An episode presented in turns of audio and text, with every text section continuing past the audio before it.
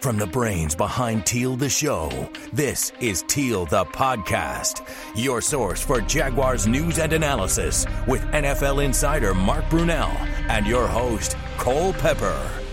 We welcome you into Teal the Podcast. Mark, it's another Victory Monday edition of Teal the Podcast, this time after a road win. Uh, what? Let, we've got about four or five different topics I want to cover. So here. many things to talk about on this one. So I'm going to throw them out there. I'm going to let you pick the batting order. Okay. Okay. Uh, we've got Leonard Fournette. Okay. We've got offensive line, good, bad, and ugly. Yes, we do. We've got Minshew Magic Yep. in Mile High. Yep. We've got no Jalen. Mm. And we've got now what? Let's leave now what for the end. Okay. But how, of those other topics, which one do you want to start with? Let's start with Leonard Fournette. Let's I was it. surprised the most um, about the production from Leonard Fournette. Pleasantly surprised. Uh, two weeks ago, nothing other than that 69-yard run that was uh, that came at the end. Uh, he was a, he, he was a, like a negative up Yeah. to that point. So it was, uh, but to get 225 yards. Um, I don't know what to expect from this guy. Um, I mean, you, you remember my comments from before the season? I thought that we had seen Leonard Fournette's best football his rookie year. And then he pulls this off. That is an impressive, impressive day on the ground. And it's not really an impressive day. It's really an impressive second half. He had Absolutely, he yeah. had 35 yards rushing in the first half. I, he, How does that happen? Well, that's what I was going to ask Really, you. how does that happen? You, hand it off to guys who have done that before. I haven't. So you tell me. How does something go? I mean, obviously they made some adjustments uh, in the second half to some Yeah. extent.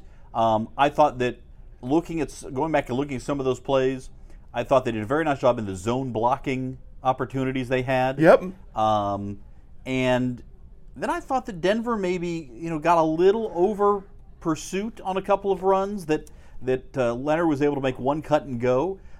It's interesting looking at the the charting of where those runs came from. Almost all of the, the, the runs started right guard and left. Yes. Nothing really outside to the right Right. Correct. typically right-handed players like to run to the right, hold the ball in the right hand, stiff arm or shield with the left side. That's right. And your right tackle typically is a better run blocker than he is a pass blocker. That didn't really happen in this game. Um, the the 81 yard run actually, if you mapped it based on where it was on the field, it was like a left tackle run. Mm-hmm. But based on where the line actually went, in that they all crashed down to the left, he actually ran it between the right guard and the right tackle uh, because of, of you know all the movement that the line got. So I don't know who to credit that with, uh, but it, what I mean, he got. He got in a groove and he just kept going. He got into a groove, and you know it's interesting. Right before half, with a Joe Flacco interception, uh, that would have at least been three points for them. Everything just seemed to change after that.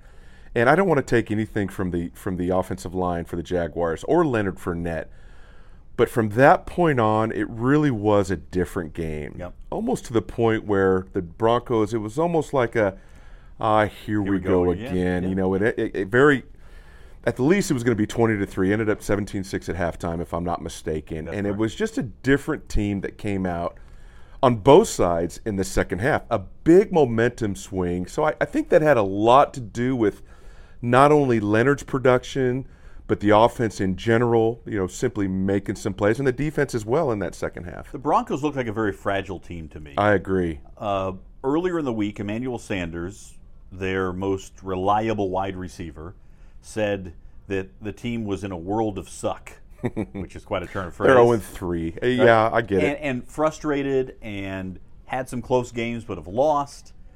Uh, they go in and you would have thought the way the game started, you would think, well, geez, this is a team that's been looking for a positive note, has been looking for that sign that hey, they can make turn things around. The first almost you know almost two full quarters, they dominated that game they absolutely until did. that interception. Yep. And one interception like that, when you're all, when you're up 17 to three, shouldn't change a team that much. It shouldn't. I mean, you, you look at that first half. I mean, we were 0 for on third down, Mm-hmm. 0 for 7 on third down, a total of 114 yards. And you go into halftime, even with that interception, to your point, you're thinking, man, this is going to be tough. This is going to be tough to bounce back. We've seen we've seen something very similar though, and that was in the the road game against the Texans. Just nothing going on the first half, and then all of a sudden, for whatever reason, the second half looks like a different football team. Gardner Minshew looks like a different quarterback. The offensive line looks like a different group, and Is that halftime adjustments? it's it, it's more than halftime adjustments. I, listen, I'm gonna, I'll give I'll give you know the Jaguar coaching staff a lot of credit, but when I watch that, it has to do more with with just some toughness, some uh, some grit, some you know forget about what happened in the first half. Let's go out and compete. I think it has everything to do with a young quarterback making plays that brings a lot of life to a mm-hmm. team, that brings a lot of hope to a team that seemed kind of dead in the first half of this game against the Broncos and the Texans. All right, let me tap into your coaching experience. Yep. You're a high school football coach now of a highly successful team this year. You've been around the college game, obviously, as a player. All, your son now is playing for Georgetown. You've Yep. been around that Yep. environment a bit, and obviously in the NFL. On those three levels, how important is coaching when you talk about in-game adjustments at each of those levels? Is it different? Because an in-game adjustment in high school or college seems to make a lot of difference from the outside looking in. Um, is it about the coach, the plays, or is it about the players when you get to the NFL? I've been uh, at all three levels and uh, more games in the pros than anything else. And in my experience, that halftime adjustment, in game adjustments are very, very important. Coaching goes a long way. Some staff, some coaches are better than others.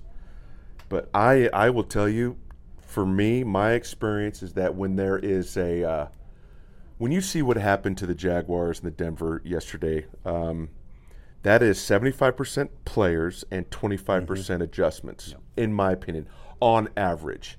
It's the Jimmies and the Joes, not the X's There's, and the there's no question. Uh, we had a situation, not that really anybody cares about our, our game on Friday night. Same kind of thing. We, it's 21 to 6 at half. We make an adjustment on defense that literally just changes the game on defense. Uh, we're, we're playing, you know, we're, we're playing Crescent City. We shut that down based on, on, on an adjustment. But even with that, just going from what we were doing on defense to, to the switch and what we decided to go with the second half made a difference, but it really was the kids. And it's like that at all levels. It's really about the players. Because you go in at half, hey, hey, we're going to do this, we're going to do this, we're going to be great. That's all great. If the guys don't execute it, or the guys just don't go out there and play at a different level, play uh, at a higher level than they did in the first half, it doesn't really matter a whole lot. You got to go out there and make the plays. It's the players. You know, I talked to Abry Jones on Thursday about Gardner Minshew and what his perception of the rookie has been. And he said, you know, there's one thing about being confident in your teammate. Yeah, I believe in him. I'm, I'm confident he's going to do his job. And there's another thing when you say, did you see what that man did? there, Abry Yeah. Jones is the longest tenured Jaguar. He's been here longer than anybody. It's so interesting.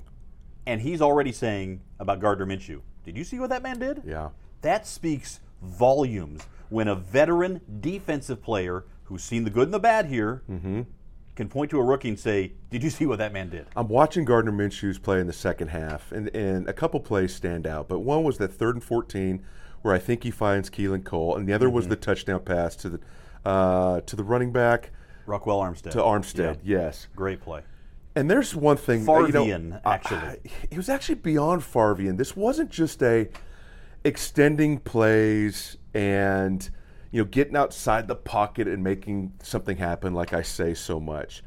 He's doing that and more. There's a there's a a courage about that. There's a fearlessness about that because he's moving around in the pocket, outside the pocket, inside the pocket. He's supposed to be getting hit. You're not supposed to be able to buy that much time, and it's it, it's magical. I mean, just the because there's a there's a clock that goes off in your head when things are like this are happening, and you know you're about to get hit, and he just he's moving around enough. He's not getting hit. He's making plays, and it is Brett Favre like, um, and Russell Wilson. You see these plays all the time, Right. but for a rookie, Yeah. To to to pull this off, it's really really cool to watch. Let me throw some names out of guys.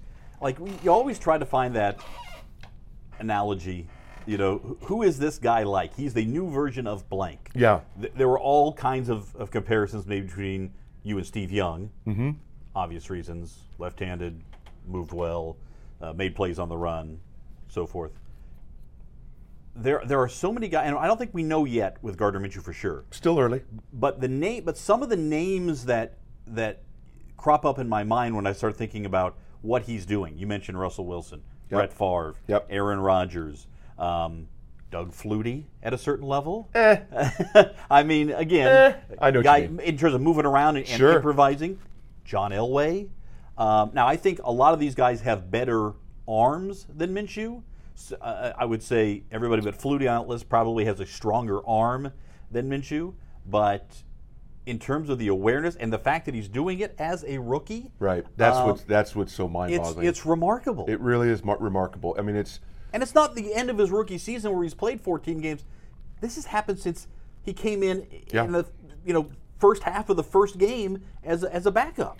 What's the saying? He doesn't know what he doesn't know. Or, I mean, he just Is that what it is? Or I, just- mean, again, this is a smart kid. You pointed this out before anybody. You know what? Someone said on the broadcast, uh, you know, he's he got a something on the Wonderlic. 42. Listen, I, I hear that all the time. The Wonderlic has nothing to do with anything. But the football smarts are there. the football smarts are there. Are yeah. the, does the Wonderlic measure football smarts? I don't know. And the only reason I say that is because I played 19 years.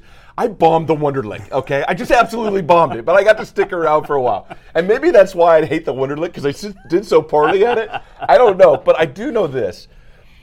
I don't know if it's football smarts. There's football smarts, and you know, again, that's cover three, and that's an under defense, and that's a Mike Sam scrape. Okay, that's all great. We can all get that. But there's, I don't know if it's instinctual, of just the it factor of just getting it, understanding football situations. We look at it, it's in a two minute drive, mm-hmm. and there's a minute 23, a minute something, 32. He's got two timeouts. He's got to go pretty much the length of the field, at least get, get a field goal. And it's like he's just back there having a cup of coffee. There was a, he got a few breaks. He got a mm-hmm. penalty, but that's part of it. And he just moves down the down the field as if it's nothing. I just love watching him play. He finds a way. He gets hit in the legs three or four times in the game. Uh, he pops up. It doesn't phase him. He just goes compete. Goes and competes. We mentioned some, some quarterbacks. He remind the the toughness, the uh, the instinct, the it factor, the moving around. It, it's more Brett Favre to me than it is anything else. Kind of just a Mm-hmm. You think a it's- simple kind of way. It's yeah, it's just a simple way of uh, playing this game. He doesn't know any better. He's just going out there and making plays and winning football games. A- And he made some thro- a couple of throws that were in tight windows. Yep. And at first I thought, uh, there was one in the back of the end zone, may have been the one that O'Shaughnessy got got the wind knocked out of Yes, him. That and, I, wasn't. and I thought, boy, was that the best decision? No, probably go, not. But when you go back and look at where the ball was thrown, there wasn't a lot of danger of a turnover yeah, in I that didn't situation. see. Yeah, I didn't. I didn't see that. I saw. I saw. He put it in a tight tight area. It was tight area. There's Yeah. a few defenders around there. It was the red zone. I'm thinking, okay, learn from it. That Right. Mm-hmm. probably wasn't a great idea. But at the same time, the guys that throw 35 touchdown passes a year, Yeah. those are the guys that are, are, are trying those You throws. let it rip a little bit. You let it rip a little bit. Yeah. You let it rip. That's something I never did. I never let it rip, and and um, and it, part of it how I was coached too. But I was always I was always always really cautious down there, probably too cautious. Um, but sometimes, man, you got to let it rip, and Mm-hmm. sometimes when you do, it ends up in a touchdown. Yeah, and sometimes when you do, it ends up in a pick Yes, six, it as does. we've learned before. Yes, it does. Here in this city. Um, all right, th- that's Minshew. Yep. Let's talk about this offensive line. Uh, Uh, I don't know how to grade them yesterday. When you run block for 225 yards for one guy and the second biggest running day for an individual and a team in team history, Yep. uh, the only game in, in Jaguars history where they ran for more was the, the game where Fred and, and Mojo is that Pitts- just Oh, a destroyed different game? as a team. I gotcha. Individual was Fred in 2000. Okay. Um, in you know tearing down Three River Stadium in essence, um, and but it, but as a team it was the game against the Colts uh, where the Jaguars just ran roughshod over the Colts defense. The Colts defense got Bob Sanders back, and they went on to the Super Bowl after that. So um, it's it's hard to say that the, the to, on the face of the offensive line didn't play that well. But Mark, I don't think the offensive line played that well. You know what? I, I, it's it's just kind of a, it's an anomaly because how do you run that that for that many yards and not have your offensive line play well? I'll tell you what. If, if Gardner Minshew isn't mobile and ext- he would he would have he would have died. he would have got killed. Yeah. You know, um, and he almost did anyway. Yeah. Von Miller, Bradley Chubb. It would have been an eight sack day if he wasn't able to move around and buy some time. Mm-hmm. And if he wasn't able to move around, buy some time, there's 14 points we don't have, in, in my opinion. Um, so the prep, it, it's real simple. The pass protection was horrible. Mm-hmm. The run blocking was very good. was it was average at best in the first half, and then in the third quarter, for most, it was Yeah, amazing. It was amazing. And so, how much of that is Leonard? How much of that is the run block? How much of that is Denver just like, uh, we're going to lose this game? and A little bit of, and they had a linebacker go out when Right. they're starting linebackers. So it, it all works together. But I'll say this: I don't feel any better about the offensive line today than I did 48 hours ago. I don't. Uh, I might feel a little worse actually, Cole. Not feeling really good about it because this was the first time that really Gardner Minshew got got pushed around and got knocked on the ground. Yeah, since the preseason. Uh, Yep. one of the one of the things I noticed too is is liberal use of Will Richardson, particularly in the second half, Yep. replacing AJ Cann. Maybe that's something. and and they used him a lot pulling, especially pulling to the left. A lot, Yep. Again, we talked about the right-handed versus left-handed running. A lot of it to the left, and a lot of it with Will Richardson out in front blocking. Um, you know, when you pull the guard and you get another big body out there, you get big, big on small is the hope, and you wind up setting something up. Yes, I mean, I it's it's sometimes it's great, sometimes it does nothing for you. You know, obviously, and that's where coaching comes in. Hey, that's it, it's it's a power play. Hey, do we have the power? Do we have the power? Against some teams, yes. Against seven other teams, absolutely not. You know, um, but uh, that's you know that's the coaches call those plays and. Listen, they're doing something. They did something right yesterday with, with that production in the run game. The other play I want to mention is the most creative offensive play I've seen from the Jaguars. Wasn't that years. great? The double fake screen. You, you, you, so let's break it down. You've got a, a receiver coming in motion. You fake it to him uh, on a little like he goes by. Mm-hmm. Minshew takes a snap, fakes it left, spins around, fakes a dump off to the right to Right. the back. I think it was Fournette. And then you get the tight end down the seam. Again, by the way, a tight window throw. Very tight. But he but Minshew puts it in the perfect spot Yep. first down, move the chains, keep it rolling. Um, I mean, what It's more can you ask for? watch. Touchdown. it, it's just fun to see, you know, and, and uh, it's creative, it's unexpected. It's fun to see your offensive coordinator come up with something like that, whether Mm-hmm. that was his or or maybe it was Keenan's, maybe it was Doug Marrone's. They they saw it somewhere. Yeah. But the fact that we executed it perfectly, uh, it was just fun to see. I, It's I think I've seen Philly run that I've, play. I've seen something like that before. Maybe that's you'd have to, you know, DeFilippo would know. Mm-hmm. I've seen it before, not very often. Uh, it's just cool to see that. We haven't seen and a lot of that, over in the that years. situation in the red zone. Yeah, I mean, and and lead to a touchdown. pretty cool. That's. I mean, again, this offense is fun to watch right now. It really is. It is, and it is um, maddening to watch. Too, It, it's times. maddening. It, it depends on the half. The first half, 114 yards and a half. It's like really? Yeah. I almost turned the dang thing off. Mm-hmm. Um, and then the second half, they come out and and what's fun is watching this quarterback. Uh, I, I mean, we don't know what to expect from Carolina. We don't know what to expect from our defense. You know, then Joe Flacco goes right down effortlessly and gets, you know, you think is going to be the winning touchdown. Um, so who knows? I mean, we're sitting at two and two. Everything's in front of us. Cole, I, I'm serious. We could be ten and six. We could be six and ten. I really don't know how to gauge this team. Yeah. The only consistency on this team right now, actually, there's two of them. The the two consistencies: one, Gardner Minshew, and our penalties. Yeah, I was going to say Lambo was the other Really one. Really good. Yeah, Lambo's been great. Yeah. Uh, I, kickers, yeah, do your job. That's what you're supposed to And do. And he has, yeah. And he has done three consistencies: uh, Gardner, Lambo, and just not playing smart Too many football. penalties. Yeah. Uh, all right, so maybe we could say one of the other consistencies is drama around Jalen Ramsey. oh, jeez. So just- again, to recap, and if you're listening to this podcast, you probably know this. He went to Nashville for the birth of his second child. Congratulations, another daughter. Yep. Flies back to Jacksonville on Friday night. Saturday morning, goes to this plane with a team. They everybody flies to Denver. Remember earlier in the week he talked about having the flu and a back injury. Yep. The back apparently the reason why he was made inactive.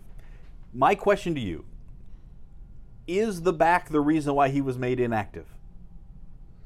Gosh, Cole, I, you know as much as I do. I, I, I don't know. You know when you're when you're Jalen Ramsey and you're really really good, and you're on the Jacksonville Jaguars, you pretty much get to do what you want. Mm-hmm. There's a different set of rules Yep. for Jalen, and I don't know if it's because it's Jalen or because he's the best corner in the NFL. Um, this week will be will be interesting. I do know that that uh, um, this behavior in this situation in in, an, in a different era of Jaguar history would not be allowed. See also Tom Coughlin, head coach. Whether it was a suspension or a fine, I don't know. And, and I said on the show, I just don't think that Tom really gets to is has been allowed to decide on this. The one thing I do know is that without Jalen Ramsey, they're going to take advantage of our defense. We saw that yesterday with Tre Herndon. They just went after him. Joe Flacco did whatever he wanted, going uh, to the receiver where Jalen would have been. So uh, obviously, there's value there of having them. We're going to win more games with Jalen Ramsey, but he doesn't want to be here, Cole.